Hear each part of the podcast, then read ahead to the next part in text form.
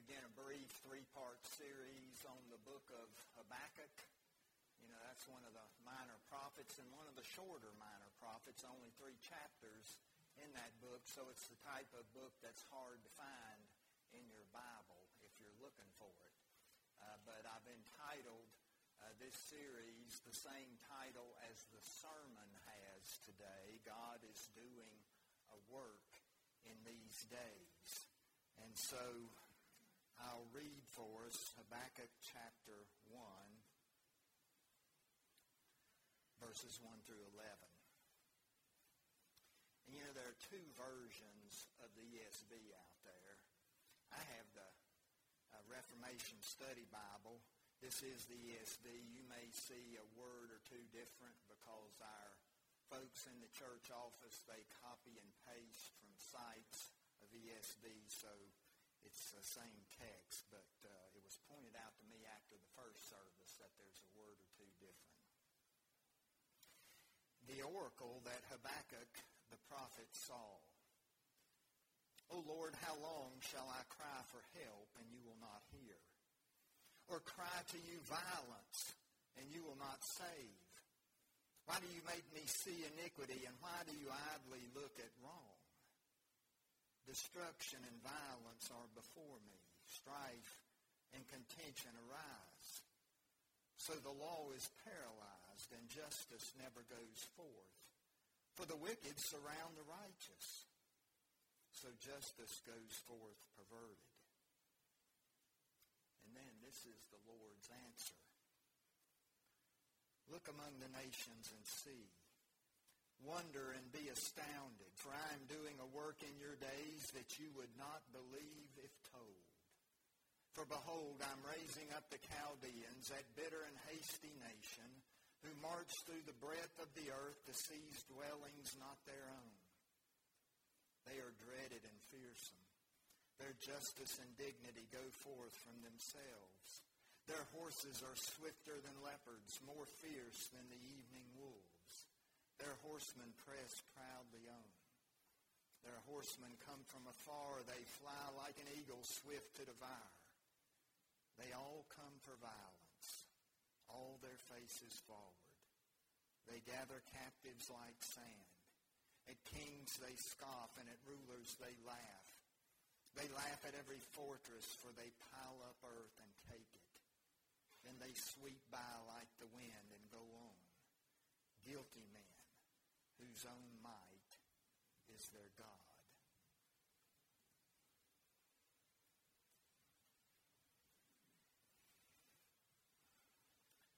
It was William Shakespeare who once wrote, No legacy is so rich as honesty. And it was God who wrote, You shall not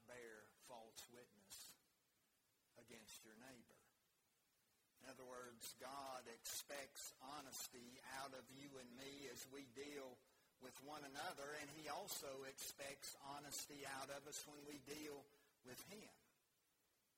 When David wrote Psalm 51, that great prayer of confession after his sin with Bathsheba, he said, Behold, you desire truth in the inward being.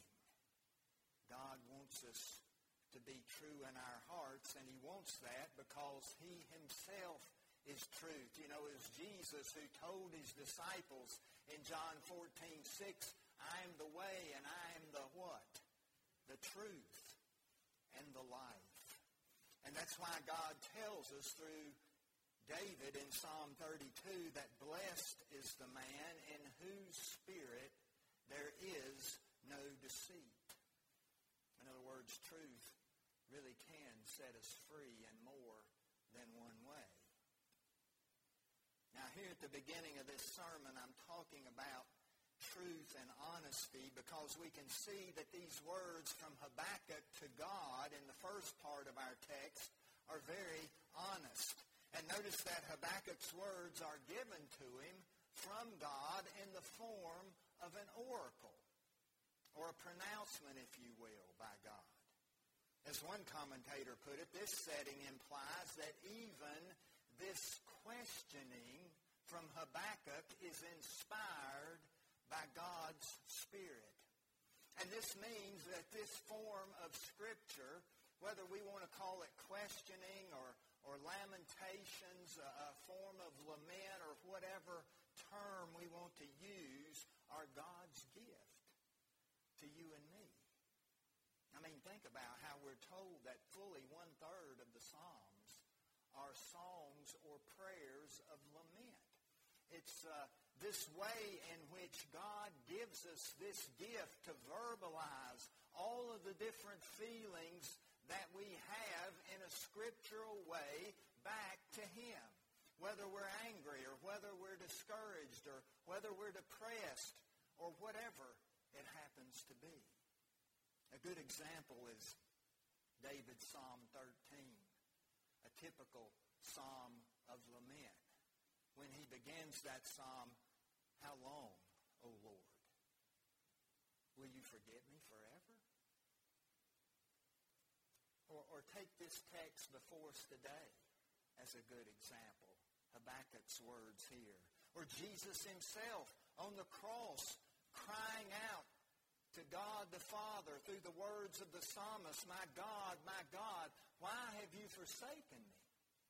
Repeatedly, we have these examples of people being brutally honest with God all through the Scriptures.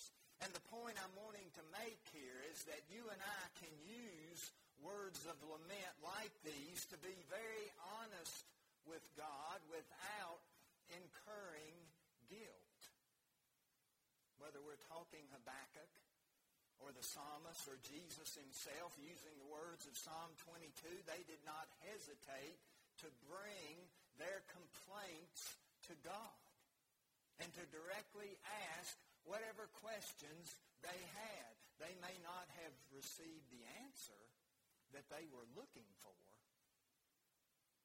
but they were still able to bring those requests to God in an upright and faithful way. But I don't want you to misunderstand me. I'm not saying you can just rail at God any way you like. Because as one commentator put it, protest and lament can be faithful on the one hand, or it can be unfaithful. And you're probably wondering, what's the difference? Well, a faithful is like the psalmist, is like Jesus on the cross. It, uh, it speaks to God directly. My God, my God, why have you forsaken me? Whereas the unfaithful lament is more impersonal and even maybe judges God for what he's doing. I'm sure you've heard someone say at some point in time, how could God do thus that's not directly approaching God. That's talking about him to someone else. And that's the basic difference between a faithful lament and an unfaithful lament that really is a complaint when we think about it. And the reason, of course, I'm spending so much time on this is because we've just been through a horrific week and a half as a congregation, and we need constructive and honest ways to reach out to God and to tell Him what's on our hearts. And passages like this one before us in Habakkuk 1, passages like we find in the Psalms can show us how to do that. When I put this preaching plan together several months ago, I didn't know that this text would come just four days after the memorial service for our wonderful friends who were taken from us in such a tragic way. But God did. And you know, those are two of the most important words you'll ever find in Scripture. But God. If you've got a concordance, you look it up sometime. You look up how many times that phrase is in Scripture. It's kind of like what we see in Ephesians 2, where we're told that we're dead in our sins, but just a few verses later, Paul says, But God, who's rich in mercy, has done thus and so for us. We see that over and over again in Scripture. And there are several ways we could deal with this text today. But instead of keying on us as individuals and going through it line by line, or instead of keying on it with us as a nation in mind, because really that's the original context. You know, Habakkuk is speaking to the entire nation of Israel, telling them about the judgment that's about to come upon them because of their faithless living. But instead of doing that, to simply try to look at the big picture. And even though we're looking at the big picture, this text speaks to us in the midst of where we are as a church family after such a terrific event. And it speaks to us as American citizens living in a nation that has had a vast and rapid moral decline. And I know that we're saddened and grieved by both of those. What's happened to us as a congregation in the past week and a half and what has happened to us as a nation over the past couple of generations. But we need to keep before us the truths that Habakkuk expresses all through this short book. As we go through this brief three-part series uh, today and the next two Lord's days to come, entitled God is Doing a Work in These Days. You know, shortly after World War II was over, uh, the great Welsh uh, preacher, Dr. D. Martyn Lloyd-Jones, who was uh, in London, I believe, at the time, preached a series of sermons on Habakkuk in response to all the angst that the war and its aftermath had left behind. And they were later published in a little book called From Fear to Faith, a little book I've had in my own library for some time. I, I can't remember how I got it or where it came from because it's about older than I am. Uh, but anyway, um, and it has become a kind of classic study on the book of Habakkuk. Uh, and people like, for example, James Montgomery Boice, whom you hear me and John quote from uh, from time to time, uh, quote Lloyd-Jones in their own commentaries. And I'm telling you all this to make the point that the four-point outline you're going to hear today in this uh, sermon is found in this book, just like it's found in that of James Montgomery Boice, just like it's found in so many others. And the first thing we need to notice is that history is under God's control. Your history as well as the world's history. God is so- sovereign over all of it, and we can see this very clearly in verse 6 of our text where God says, I am raising up the Chaldeans.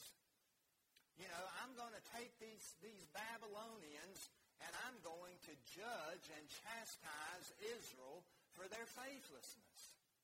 He's going to take a whole nation and bring them from their part of the world over to defeat Israel so that they might learn something from them. And we can see this truth of how God is sovereign over history at other places in Scripture. If you want another Old Testament example, think of 2 Chronicles 36, where God's historian tells us in the first year of Cyrus, king of Persia, that the word of the Lord by the mouth of the prophet Jeremiah might be accomplished. The Lord stirred up the spirit of Cyrus, king of Persia, so that he made a proclamation throughout his kingdom. Thus says Cyrus, the Lord, the God of heaven, has given me all the kingdoms of the earth, and he's charged me to build him a house at Jerusalem. Now that edict went out through his kingdom. And Cyrus was a pagan king. But God is going to use him in the history of that nation of Persia. In the New Testament, we can see this truth in Galatians 4 4. But when the time had fully come, God sent forth his Son, born of woman, born under the law, to redeem those who were under the law so that we might receive adoption as sons. In other words, when enough of history had passed, God sent forth Jesus into the world at that proper time. And that verse shows us that not only is history under God's control, but that he also has a divine plan for his creation in history. That Galatians verse is sometimes translated when the fullness of time had come. This was the time set by God the Father in his plan of redemption for those who are lost. The time that Paul calls the end of the ages in 1 Corinthians 10. We can see that God has a divine plan all through the prophets and in his history of the early church that Luke has written for us that we refer to as the book of Acts. In our first reading, found in Acts 13, Paul is talking to a congregation of people in the synagogue in Antioch of Pisidia. And he says, we bring you the good news that what God promised to the fathers, he, this he has fulfilled to us, their children, by raising Jesus. And then right at the end of that sermon, Paul quotes verse 5 of our text here in Habakkuk 1 saying, Look among the nations and see, wonder, and be astounded, for I'm doing a work in your days that you would not believe even if told. Paul wants that to see God's divine plan for history in Jesus Christ and how they need to believe when they hear it. And you and I need to do the same thing. We need to hear and believe God's divine plan in Christ. But not only does God have a divine plan for history, but he also has a divine timetable to go along with that plan. It was when the fullness of time had come that he sent Jesus into the world. And here in our text this morning, we see God say, I'm doing a work when? A work in your days. God brings his plan to fruition in his own time and his own way. And in that Antioch sermon, Paul says the work that God is doing in these last days is ultimately pouring out his love upon the world in Jesus Christ, who was raised from the dead. And then we know ascended into heaven where he sits at the right hand of God the Father Almighty. And we need to understand that Habakkuk was talking to everyone. For when he says, I was doing a work in your days, that you would not believe. He's a southern prophet, and he was saying that y'all would not believe. It's plural. You there. He's talking to everybody. You wouldn't believe it, he said, even if someone tells you. You know, Paul went from town to town, synagogue to synagogue, telling people, proclaiming the good news of Jesus Christ. And over and over again, he saw that people would not believe. And they'd chase him out of the city. Sometimes stoning him, sometimes whipping him, running him off to the next place. And we see the same thing in our day and time. Churches should be packed with people praising God for what he's done for them in Jesus Christ, how he sent his own son into this world to live a perfect life and sacrifice his life on the cross for our sins, not for anything that he'd done, so that he pays the debt we could never pay for ourselves. That's what Jesus has done for us. And churches should just be full of people praising God for that. And yet they don't believe. See, as one commentator put it, God is most interested in making sure we have a right relationship with him. And if that relationship needs restoring, God is committed to those goals, even if it means changing completely our entire way of life as he did with Israel. You know, we Americans had better sit up and take notice of what happened to Israel. The same fate could await us if we continue to stray so far from God's Word and God's will.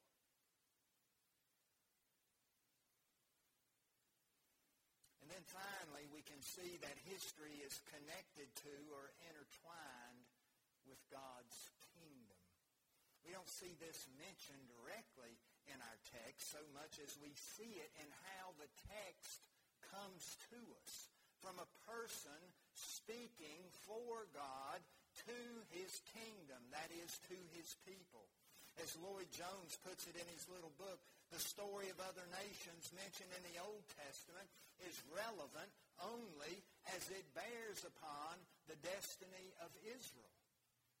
And ultimately, he says, history today, right now, in the 21st century, is relevant only as it bears upon the history of the Christian church. Now think about that a moment. We have to remember that world history, since the time of Jesus Christ, since his incarnation, since his life, since his death, since his resurrection, since his ascension, since his gift of the Holy Spirit on the day of Pentecost has all been about the church. Because Jesus said, I will build a church and the gates of hell will not prevail against it. As history continues, the church continues to be built the purposes of God continue to be accomplished. And even though Israel didn't like being carried off into captivity by the Babylonians, God continued to work everything for good for his people, even in the midst of the exile, because he knew that he would one day bring them back again to the promised land through a nation of his own choosing, which happened to be Cyrus and the Persians. Whatever happens to the church today throughout the world, but especially here in America, if we're thinking about our own context, where we're beginning to see persecution against the church in America like we've never seen before. God will continue to work good for his people wherever they're found, even in the midst of intense suffering, persecution, and grief, because God is faithful and he can't be anything else. And we know that's true because we find it right in the Bible. As Paul tells Timothy in his second letter, if we are faithless, he remains faithful because he cannot deny himself. Now, scholars believe Paul's quoting a hymn with those words even if we are faithless, God will remain faithful. And I hope you know that same truth. That even in the midst of this terrible time we've just endured as a congregation and a community, that God is faithful and cannot be anything else. And since Paul quoted hymn. I want to quote a song to you in closing. It's on Christian radio right now. You know, Ada listened to Christian radio all the time. She probably knew the words to this song. It's entitled, The Truth I'm Standing On. It's sung by a young lady by the name of Leanna Crawford. And in her second stanza, she sings, Good. I believe you're still good even when life's not good. I will not lose this hope that the God who parts the sea promises he's going to make a way for me. And then she sings the chorus, This is the truth. I'm standing on even when all my strength is gone. You are faithful forever, and I know you'll never let me fall. Right now, I'm choosing to believe. Someday soon, I'll look back to see all the pain had a purpose. Your plan was perfect all along. This is the truth I'm standing on. Now, I don't know whether you think that sounds like a deep song or not. But to me, it sounds a lot like the words of the prophet Habakkuk right at the end of this very book, the end of the third chapter, where he says, though the fig tree should not blossom, nor fruit be on the vines, the produce of the olive fail, and the fields yield no food, the flock be cut off from the fold, and there be no herd in the stalls, yet I will rejoice in the Lord. I will take joy in the God of salvation, because God the Lord is my strength. That's the truth you and I can stand